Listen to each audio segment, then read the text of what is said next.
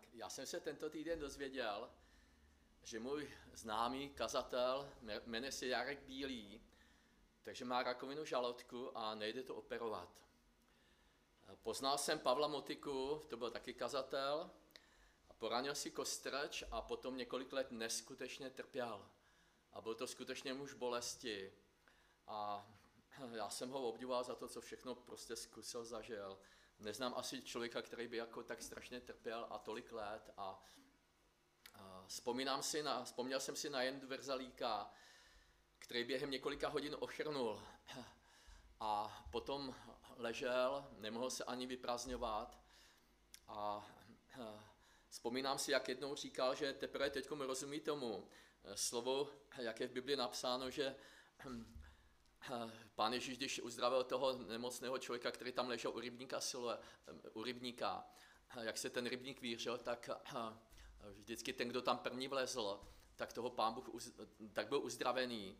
A on se ptá, jako pán Ježíš se ho zeptal, proč jako tady je, nebo, a on mu říká, pane, nemám nikoho, že jsem sám. A tenkrát Jenda Verzalíko říká, tak já jsem si najednou uvědomil ten verš, co to znamená, nemám nikoho.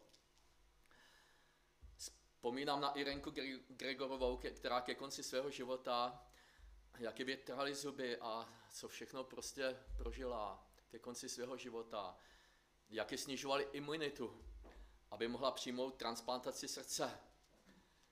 Ale eh, všichni ti lidé eh, tak zachovali víru. A eh, opravdu až, zachovali víru až do konce. Moje babička a můj tatínek ke konci života byli nemocní. Babička u nás bydlela, ležela ve vedlejším pokoji a já jsem ji často slyšel, jak ona se nahlas pokojně modlí. Ona se modlila vždycky nahlas a já jsem vedle prostě, to bylo dveře jenom, tak, tak jsem mi slyšel, jak se modlí za sebe, ale modlila si také za, za nás, za mě. A potom se poznal člověka, kterého jsem jako znal, na poslední čas svého života tak byl nemocný, měl bolesti. A já jsem pak slyšel, že on ztratil víru a zložečil Pánu Bohu. Opravdu si nedokáže představit, co prožíval. Už vůbec si nedokážu představit, jak já bych se zachoval v jeho situaci, v těch bolestech, a, ale moc bych si přál, abych zachoval víru až do konce.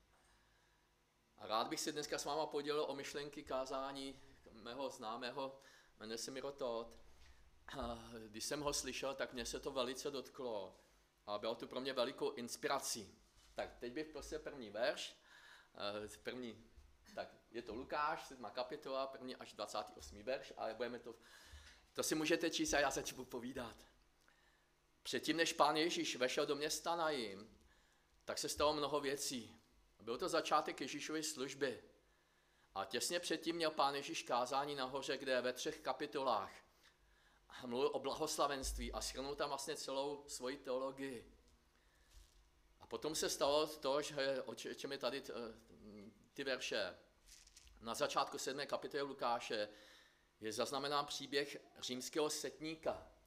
Můžeš cvaknout, tam je to ruský opak. Který měl sluhu a ten byl velice nemocný, ten sluha. Umíral a k pánu Ježíši přišli představení židé a prosili pána Ježíše, aby tomu římskému vojáku pomohl. A řekli mu, je to člověk, který se bojí Boha. Dokonce nám postavil synagogu. A pán Ježíš řekl, no tak fajn, já k němu půjdu a uzdravím toho jeho nemocného služebníka. A ten setník řekl, ne, pane Ježíši, ty máš takovou moc, takovou autoritu, že stačí, když jenom vyslovíš slovo a ten můj sluha bude uzdravený. A pan Ježíš říká fíha, tak takovouhle víru jsem neviděl v celém Izraeli. Máme zde obraz člověka, byl to pohán. Měl na to papíry, že je Římán. A on přijal zázrak od Pána Ježíše Krista. A dále je další příběh, můžeš cvaknout, Járo, děkuju. Nedlouho poté šel Ježíš do města Najím, doprovázejí ho tam dva učedníci a velké množství dalších lidí. Když se přiblížil k městské bráně, tak vynášeli právě mrtvého. Byl to jediný syn své matky a ta byla vdova. A šel s ní zástup mnoha lidí z města. E, byl to prostě pohřební průvod. A jakmile pán Ježíš uviděl tu vdovu, byl k ní pohnut soucitem. To je úžasné slovo, že pán Ježíš byl pohnut soucitem. Měl lítost a řekl jí neplač. A potom přistoupil, dotkl se Már, ty, co ho nesli, tak se zastavili. A pán Ježíš řekl, chlapče, říkám ti, vstáň. A ten mrtvý chlapec se posadil a začal mluvit. A Ježíš ho, ho vrátil mamince. Ale je tam napsáno, že všech se zmocnila bázeň a začali oslavovat Boha. Oslavují Boha, že povstal mezi námi veliký prorok. Bůh navštívil svůj lid. A tato zpráva se o něm, o Pánu Ježíši, rozšířila po celém Judsku i okolí. Učedníci Jana Křtitele o tom všem Janu Křtitelovi vyprávěli. Jan Křtitel v té době byl ve vězení. A když se to dozvěděl, tak poslal dva z nich za Ježíšem s otázkou. Jsi ten, který má přijít? Nebo máme čekat někoho jiného? A když k němu, k pánu Ježíši, ti muži, učedníci přišli a řekli, Jan Křtitel nás k tobě poslal s otázkou. Jsi ten, který má přijít? Nebo máme čekat ještě někoho jiného? A v tu stejnou hodinu po této otázce tak Ježíš uzdravil mnoho lidí od neduhu, trápení a zlých duchů a mnoha slepým daroval zrak. A Ježíš jim odpověděl, jděte, věříte Janovi, co jste viděli a slyšeli. Slepí vidí, chromí chodí, malomocní jsou očištěni, hluší slyší, mrtví se křísí a chudým se káže evangelium. A pak říká blaze k tomu, kdo se nade mnou nepohoršuje. Když Janovi poslové odešli, tak promluvil k zástupům o Janovi. Oni ti učedníci odešli, vrátili se zpátky k Janovi a pán Ježíš mluví k těm lidem, co jste přišli do pouště prohlédnout? Třtinu větrem se klátící. Na co jste se šli podívat? Na člověka v nádherných šatech? Na to Jana Křtitele. Pohleďte, ti, kdo nosí skvostné šaty a žijí v přepichu, jsou k vidění v královských domech. Na co jste se teda šli podívat? Na proroka? Ano, říkám vám, na více než proroka. Toto je ten, o kterém je napsáno, hle, posílám svého posla před tváří tvou, který připraví tvou cestu před tebou. A pán Ježíš těm lidem říká, říká vám, žádné ženě se nenarodil nikdo větší, než byl Ján, než je Ján. Ale kdo je nejmenší v božím království, je větší než on. Všichni jeho posluchači a výběrči daní uznali boží spravedlnost, když se dali od Jana Křtitele pokřtít. A to je text v celém kontextu a v souvislostech. A teď mám takové právě zamyšlení. Co tam se všechno dělo? Uprostřed duchovního probuzení. Tak Jan Křtitel prožíval naprostou depresi a byl na dně. Zamysleme se, co se předtím stalo. Ježíš jde po cestě, přijde za ním římský voják a židé neměli rádi Římany. Těžko se jim dařilo kvůli ním. Římané to byli okupanti, jako Rusové. A pán Ježíš uzdravil pouhým slovem služebníka toho římského vojáka. Jenom řekl slovo a uzdravil ho. Ježíš ten zázrak uzdravení učinil pro okupanta, pro pohana. A o několik, pozdě, několik hodin později jde do města Najím tam jde pohřební průvod, Ježíš, pán Ježíš vše, většinou všechno napravuje a na druhou stranu pokazí pohřeb. Pán Ježíš přišel k těm nosítkám, kde ležel ten mrtvý chlapec a řekl mu vstáň.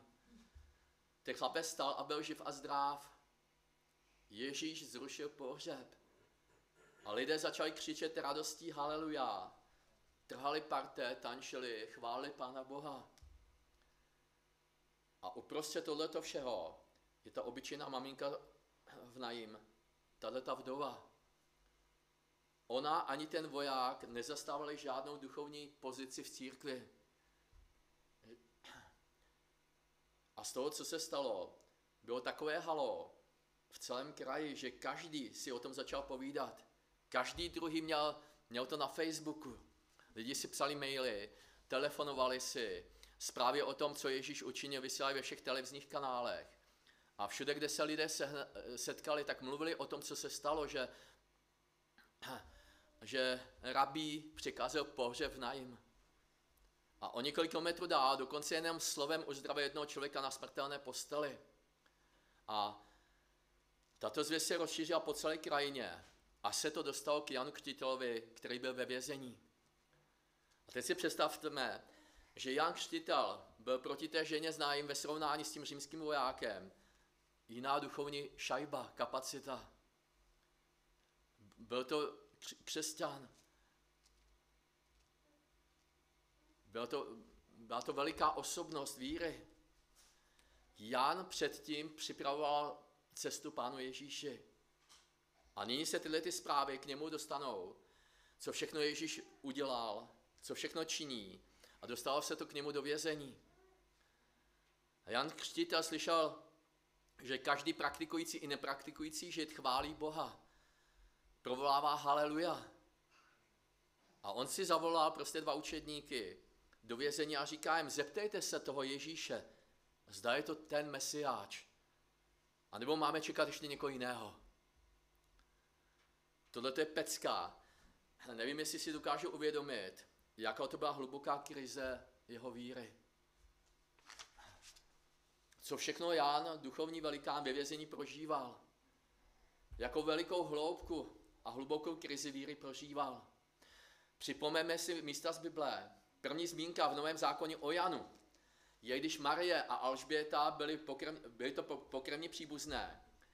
Když eh, k Marii, která byla pana, muže nepoznala, tak k ní přišel anděl a oznámili, ty seš vybraná mezi ženami, ty seš blahoslavená.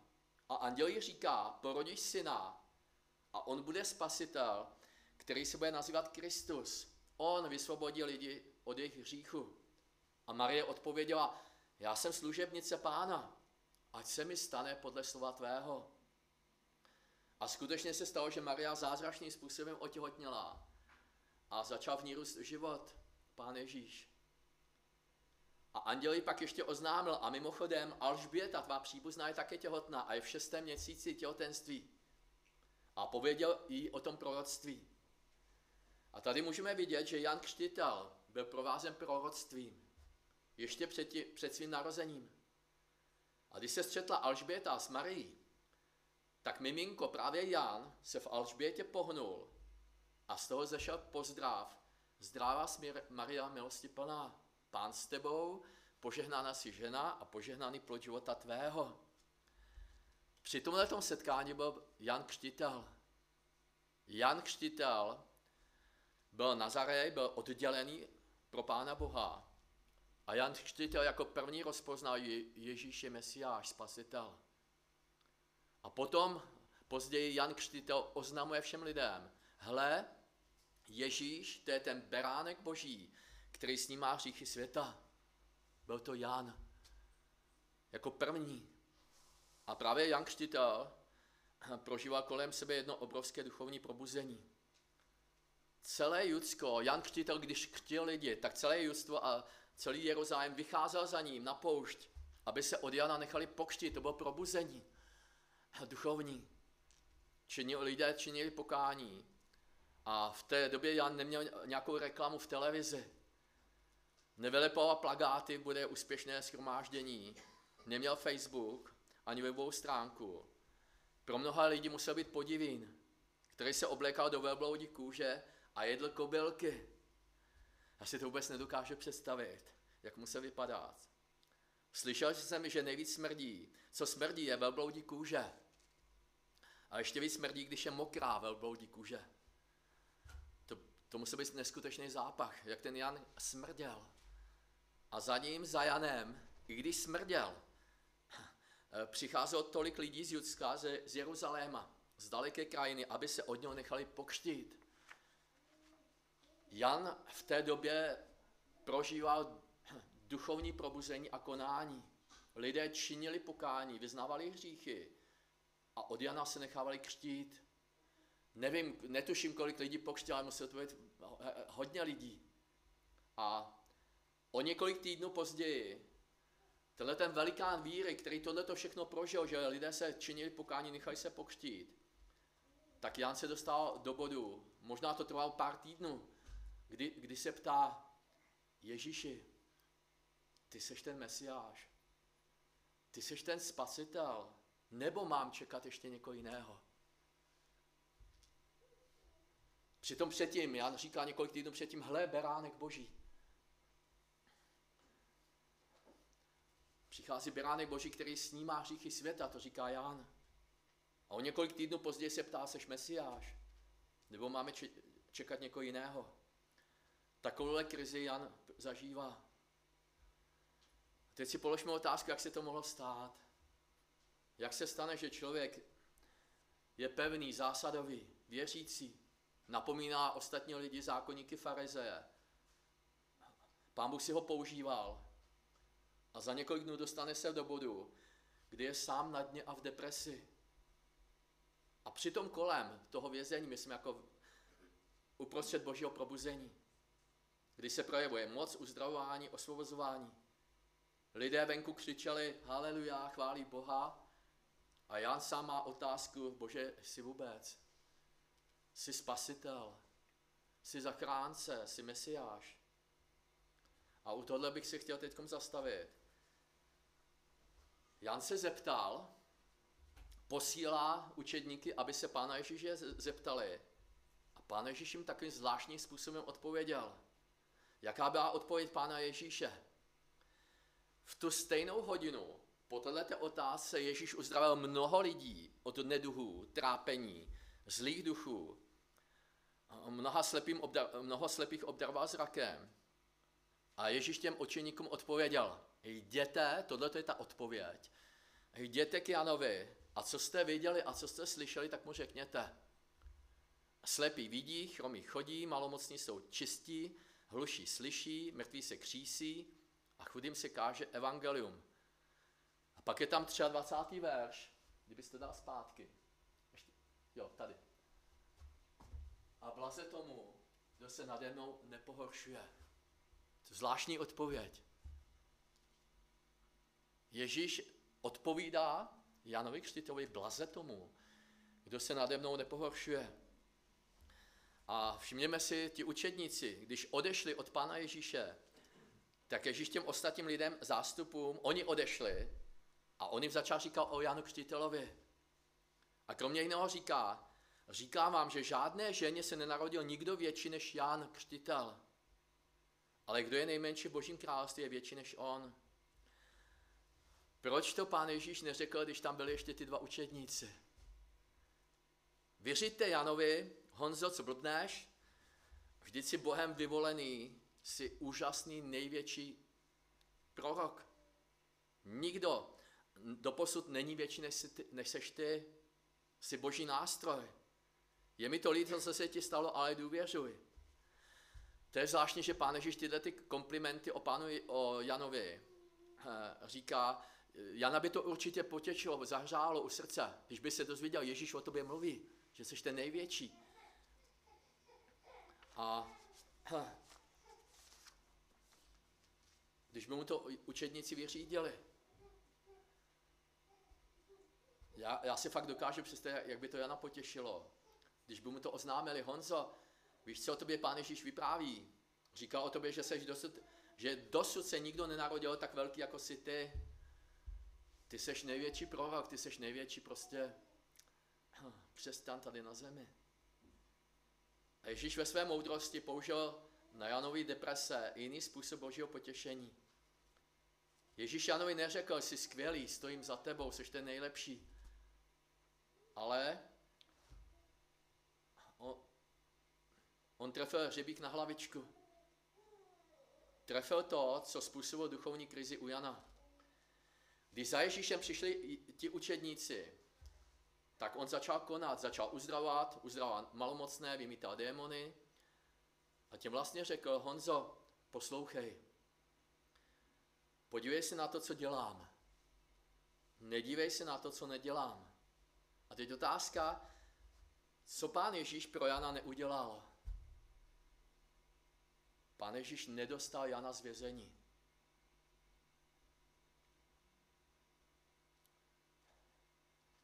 Přitom Jan byl člověk, který sám hovořil o Ježíšovi a prorokoval, že za mnou jde ten, který bude vysvobozovat z vězení. Jan je nyní sám ve vězení a Jan se upnul na svůj stav, ve kterém se nacházel. Upnul se na to do té míry, že mu úplně uniklo, co Ježíš dělá. Pan, Ježi, pan Jan, Jan Křtitel si dívá na to, co pán Bůh nedělal. Uniklo mu to, co pán Bůh dělá. A to se mně často stává. Tohle to slovo je pro mě a já si to říkám pro sebe. Že často se dívám na to, co pán Bůh nedělá. A nechám se tím ovlivnit. Více vidím to, co Ježíš nedělá. A vidím ty vlny. Ježíš začal činit zázraky před Janovými učedníky a vzkazuje Honzo, poslouchej, nedívej se na to, co nedělám, a dívej se na to, co dělám. A to je důležité. Dívejme se na to, co Bůh udělal a dělá. Ne na to, co Pán Bůh nedělá. Protože když se upneme na to, co Bůh neudělal, tak si z toho začneme dělat a kreslit obraz Boha. Tak každý takový duchovní velikán, nebo Jan Křtitel byl opravdu jako duchovní velikán a nebyl vůči tomu imunní. Stalo se mu to, že se dostal do hluboké krize. A tím spíše my se můžeme dostat do té hluboké krize, když se budeme dívat na, ty vlny, na to, co Bůh nedělá. Potřebujeme se vědomě obracet, potřebujeme vědomě obracet svou pozornost na to, co Bůh dělá, ne na to, co Pán Bůh nedělá. Ježíš odkázal Jana zpět na boží slovo, kde je napsáno, co dělá Mesiáš. K tomu, abychom šli dál vítězně, tak potřebujeme víru. Tu víru nikdy nezískáme, když budeme přemýšlet nad všemi věcmi, které Bůh neudělal. Víru získáme tehdy, když budeme přemýšlet a plnit se věcmi a pozbuzovat skutky, které Bůh už udělal. Velmi se mi líbí tato věta. Použij víru, kterou máš na to, aby získal tu víru, kterou potřebuješ. Snažme se budovat svoji víru z věcí a z toho, co Bůh už udělal, co dělá. Žena, která trpěla mnoho let krvácením, tak o ní je napsáno, že tato žena byla dříve velice bohatá. Je tam napsáno v písmu a celý svůj majetek vydala na léky, různé léčebné procedury, aby byla uzdravena všechen majetek vydala a je napsáno, že nakonec zůstala nemocná sama, možná opuštěná a bez peněz. Možná skončila jako bezdomovkyně. Chodila po městě, měla nějakou igelitku a jistě byla vyřazená ze společnosti.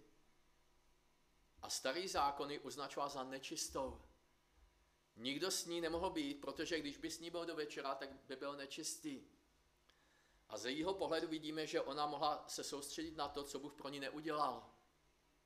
Všechno na ní křičelo, ty nikdy nebudeš zdravá, co si myslíš, ani se tě nikdo nedotkne, jsi nečistá, vykrvácíš, zemřeš. Ale písmo hovoří, že ona si ve svém nitru řekla, půjdu k němu, půjdu za ním. A když se dotknu jen jeho roucha, tak vím, že budu uzdravena. Tato žena uvolnila víru, která činí zázraky. A když se ta žena dozvěděla o tom, co Ježíš koná, tak ona se upřála na to, ne co Bůh pro ní prozatím za ty roky neudělal, že ještě neuzdravil, ale ona se upřela svoji víru na to, že Bůh uzdravuje. A Bůh ve svém slitování a milosti dovolil, aby porušila pravidla, které Bůh určil. Pán Bůh dá pravidlo, že prostě že je nečistá, že, že, že, se ne, lidi nesmí dotýkat. A ona se dotkla sama a pán Bůh ji za to nepotrestal. Ona si pověděla, když se dotknu jeho roucha, budu uzdravena. A byla uzdravena. V Žalmu 103 Ve druhém verši je napsáno, dobrožeš duše má hospodinu a nikdy nezapomínej na jeho dobrodiní. Je dobrý si připomínat. Nezapomínej na dobrodiní. Připomínej si to, co jsem pro tebe udělal, to, to co pán Bůh, jaké skutky učinil. Co je pro nás důležitě, nejdůležitější, je pro nás důležitější, co pán Bůh neudělal, kolik modliteb nevyslyšel, a nebo co už udělal, kolik modliteb vyslyšel. Pán Ježíš ve svém slově nám garantuje, že nás nikdy neopustí. Jan Křtitel uvedl Ježíše do služby. A za několik, za několik měsíců je Jan zavřený ve vězení a řeší otázku, zda Ježíš je Mesiáš. Ještě jednou si myslím, že, nebo opakuju, že on musel prožívat hroznou krizi víry. A on se do této krize dostal proto, že upřel svůj pohled na to, co Ježíš neudělal. Jan přitom sám hovořil o tom, že Ježíš bude vyvádět zajaté na svobodu. Jan Chřtitel byl ve vězení a čekal na popravu. A tak se soustředil na to, co Ježíš neudělal a pochyboval o jeho božství. A Ježíš odpověděl, já ne, ne teď, ne tady, ale tam. Nedívej se na to, co nedělám, ale na to, co dělám. A pán Ježíš dodává, a blaze tomu, a šťastný je ten, kdo se nade mnou nepohoršuje. Tenhle ten verš jsem dříve nechápal. Já jsem ho neviděl nějak. Nechápal jsem, co to znamená blaze tomu, kdo se nade mnou nepohoršuje.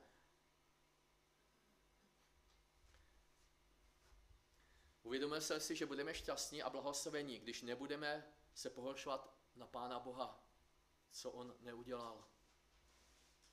Někdy, jsem, někdy se můžeme dostat do bodu, že nesprávným pochopením toho, že jsme v Kristu, že jsme s ním posazeni v ponebeských oblastech. Je to pravda, že jsme v Kristu, že jsme s ním posazeni, ale my se můžeme někdy dostat do, do bodu, že my začneme Pánu Bohu vytýkat. Ty jsi tady posazený, já jsem tady s tebou posazený. Takže oba dva tu sedíme. Tak jsme si z očí do očí. Tak, jsme, tak ti na rovinu říkám, proč si pro mě něco neudělal? Proč si neudělal něco pro mé blízké? Pro děti, pro manželku, pro, pro ty lidi, kteří jsou nemocní. My nemůžeme být ve vztahu, že Pánu Bohu zvedáme mandle a že mu něco vyčítáme. A činíme ho zodpovědný za to, že on neskáče, jak my pískáme. Že on pro nás něco neudělal. Dejme si na to pozor, říkám to sám sobě. Abych neměl vůči Pánu Bohu vyčítku, pane Bože, proč? Mějme na paměti, že jsme hlína a on je Bůh, který nemá začátek ani konec. Několikrát jsem v poslední době jsem si uvědomil, že jsem křehká nádoba. Stačí u mě naměřená vyšší hladina cukru v krvi, nebo chvíli arytmie.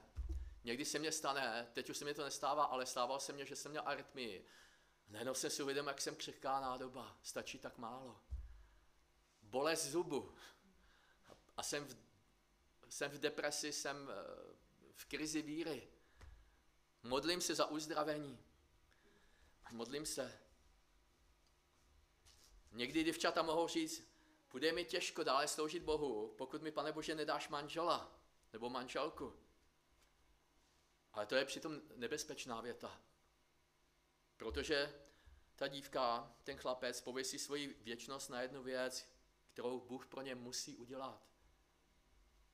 Nedělejme to. Poznal jsem bratra jednoho, který má malou dceru, hodně slouží lidem a ta jeho holčička má atypický exém.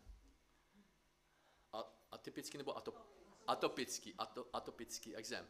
Eh, znám tady jednu maminku, co to měla chlapečka a ten se neustále škrábal a byl po celém těle, měl prostě ty boláky a tak a bylo to strašný, jako i ona říká, že pro ně je to strašný, když on se pořád škrábe po celém těle. A Tenhle ten bratr se za, za tu holčičku každý den modlil. A od té chvíle, co měla jeden rok, tak se za ním opravdu modlil a eh, prosil za uzdravení. Aby neměla ty krvavé bolí, boláky. Aby netrpěla. Neměla spastické dýchání. A modlí se za ní stále. Ale vyznává, i kdyby se boží uzdravení v jejím životě nestalo, tak on bude dále sloužit Pánu Bohu. Bude ho chválit a oslavovat. Podobně jsem to slyšel o Jarkovi Bílem. Eh, Jarek Bílý, co má rakovinu. Já ho znám a tak jsem, když jsem to slyšel, tak právě mě to říkal lidi z jeho sboru, že on má tenhle ten postoj, že, že prostě důvěřuje Pánu Bohu a i kdyby ho Pán Bůh neuzdravil, tak má ten postoj, že, že prostě ho, ho chválí a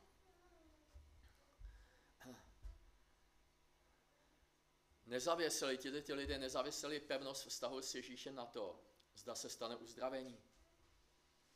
Buďme opatrní a na pozoru, abychom se nepohoršili na, pána, na Pánu Bohu, který ve své podstatě je dokonalý, aby jsme se na něm nepohoršili jenom proto, že pro nás něco neudělal. A blaze tomu a šťastně je ten, kdo se nepohoršuje na Pána Boha, na Pánu Bohu. Matoušovi 6. kapitole je napsáno, hledejme nejdříve Boží království a všechno ostatní vám bude přidáno. Hledejme nej, nejdříve kapitál a úroky přijdou potom. Naše štěstí není na tom, co, co je venku. Co je venku a vchází do nás. A je to něco, co vyvěrá zevnitř. Když se rozhodujeme vložit svoji důvěru do božího plánu, máme vztah s Bohem, který z jeho strany on je neměný pán Bůh. A to nám dává štěstí a pokoj do našeho života. Přeji nám, přeji nám všem, abychom zachovali víru. Abychom zachovali víru, i když třeba přijde bolest, nemoc. Abychom zachovali víru, když, když přijdou nějaké problémy. Jeden misionář, tím je Eliot, kterého zavraždili domorodci. A on jim kázal evangelium a oni to špatně pochopili a za, zabili ho. Tak později se našli jeho věci a krátce předtím, než byl zabit, si napsal do deníčku nebo Není hloupý ten, kdo se vzdává toho, co si nemůže udržet, aby získal to, co může udržet. Pardon, aby získal to, co nemůže ztratit. Ještě jednou to přečtu, abych... Není hloupý ten, kdo se vzdává toho, co si nemůže udržet, aby získal to, co nemůže ztratit. Život, který žijeme, tak písmo hovoří o tom, že, že jako pára která se rychle ukáže a pak se ztratí. Za sto let to nikdo z nás nebude. Zůstane jenom to, co jsme vložili do věčnosti, do Božího království. Pokud svůj život investujeme do vztahu s Bohem, tak získáme to, co nemůžeme ztratit. Buďme moudří, co, uděláme se, co děláme se svým životem. A nebeský Otec, On moc dobře ví, co my potřebujeme. A zaslibuje nám, že když budeme hledat nejprve Boží království, tak nám to, co potřebujeme, tak nám přidá. Upřeme svůj kapitál na vztah s ním a ne na naše úroky. Moc bych si přál, aby Nikolaj, Halinka, já když jsem je viděl, jak přijeli prostě s pěti taškama igelitek, tak bych si přál, aby tohle to mohli prožít. Oni prostě všechno prostě nechali na Ukrajině, přijeli s, s, s ničím a tak bych si přál, aby mohli prožívat také to boží požehnání, že Bůh prostě o nich ví, že jim požehná a zůstává vztah s Pánem Ježíšem na věčnosti. Tak. To je všechno z mého kázání.